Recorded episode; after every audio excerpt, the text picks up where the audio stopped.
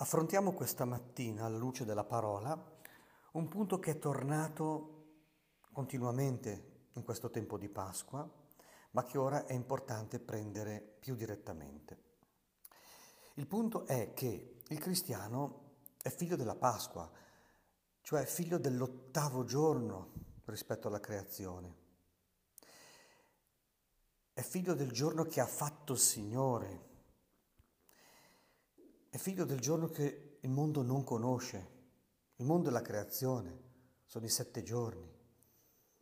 Invece il cristiano è figlio della risurrezione.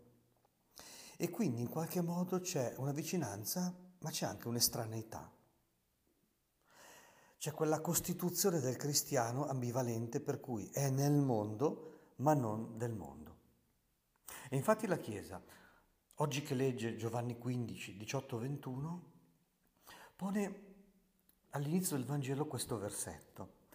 Voi non siete del mondo, ma io vi ho scelti dal mondo. Ecco, ci ha tirati fuori dal mondo, anche se noi continuiamo a vivere nel mondo.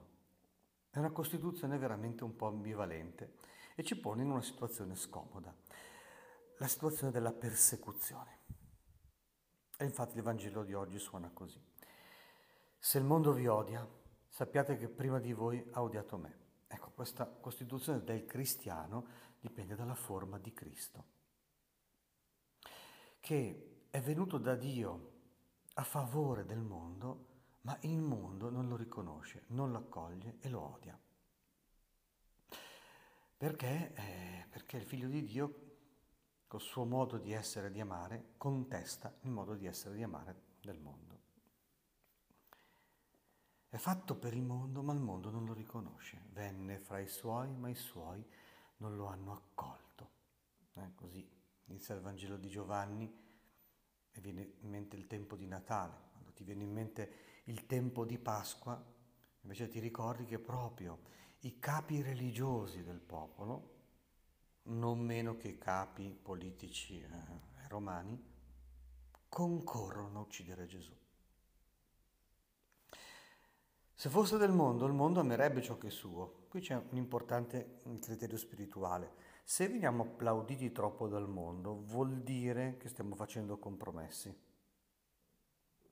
Se invece sperimentiamo qualche quota di persecuzione, non a motivo dei nostri peccati, ma appunto della nostra fede, allora siamo messi bene. Se foste del mondo, il mondo amerebbe ciò che è suo, poiché invece non siete del mondo, ma io vi ho scelti dal mondo, per questo il mondo vi odia.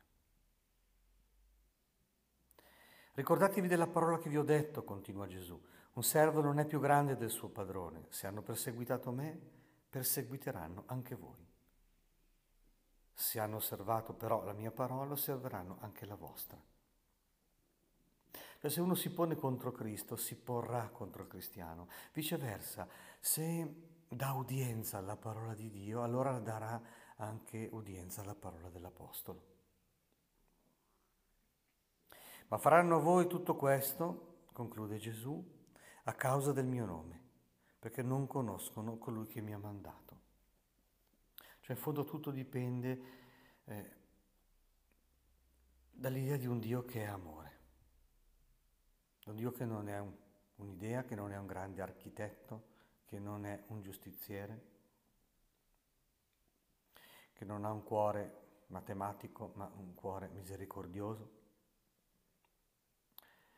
che punta sempre alla salvezza e non alla condanna, che fa saltare quindi i conti di questo mondo, dove se uno lavora due ore deve prendere la metà di quello che ha lavorato quattro ore, salvo poi fare incredibili ingiustizie su altri fronti.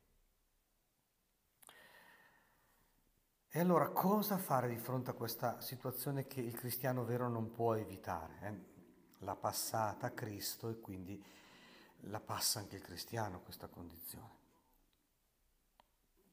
E quindi in questo mondo non ci può passare. Saremo liberati poi in paradiso, dove questi effetti di contrasto tra il bene e il male, tra la giustizia e l'ingiustizia, tra il vero Dio e tutti gli idoli costruiti da mano d'uomo eh, sarà passata. Ecco, le due cose, i due suggerimenti sono questi.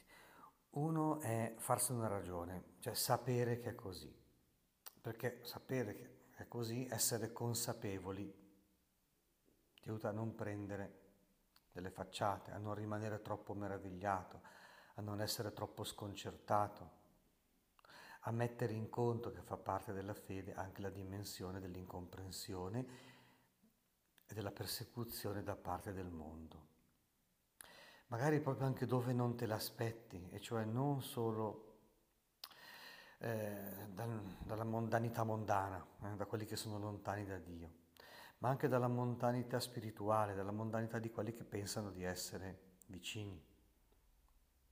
Gesù dice addirittura tra i tuoi parenti. Magari alcune scelte cristiane più coraggiose verranno disapprovate proprio dai tuoi parenti e il dolore sarà più grande, ma anche Gesù ha dovuto passare questa situazione. Quindi il primo suggerimento per non andare a pezzi è, è quello di essere consapevoli di questa ambivalenza del cristiano che è nel mondo ma non è del mondo.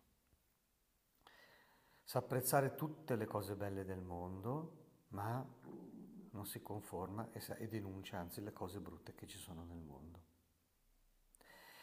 L'altra cosa è di tenere eh, lo sguardo del cuore nella pace e nella gioia che sono i primi frutti della Pasqua. Tenere lo sguardo rivolto a Cristo. È notevole infatti che il canto al Vangelo di oggi suggerisce proprio questo. Lì si vede proprio la sapienza della Chiesa che non è animata da volontà di uomo, da mentalità di uomo, ma è animata dallo Spirito di Cristo, dallo Spirito del risorto. E infatti il Vangelo è questo quel passaggio della lettera ai Colossesi di, di, di San Paolo. Se siete risorti con Cristo, cercate le cose di lassù. È il versetto di San Paolo che viene letto proprio nel, nella mattina di Pasqua, dove si trova Cristo assiso alla destra di Dio. Un versetto confermato proprio dalla carità dei santi, che sono particolarmente vicini eh, al mondo, proprio per la salvezza delle anime, proprio in quanto e nella misura in cui sono uniti a Cristo, attratti da Cristo, attratti dal, dalle gioie del paradiso, attratti dalle promesse di Dio. Se siete risorti con Cristo, cercate le cose di lassù. Oggi è sabato, invochiamo Maria, o Maria, o Maria ausiliatrice. Educa le nostre menti e i nostri cuori orientali e tienili orientati alle cose del cielo per vivere bene le cose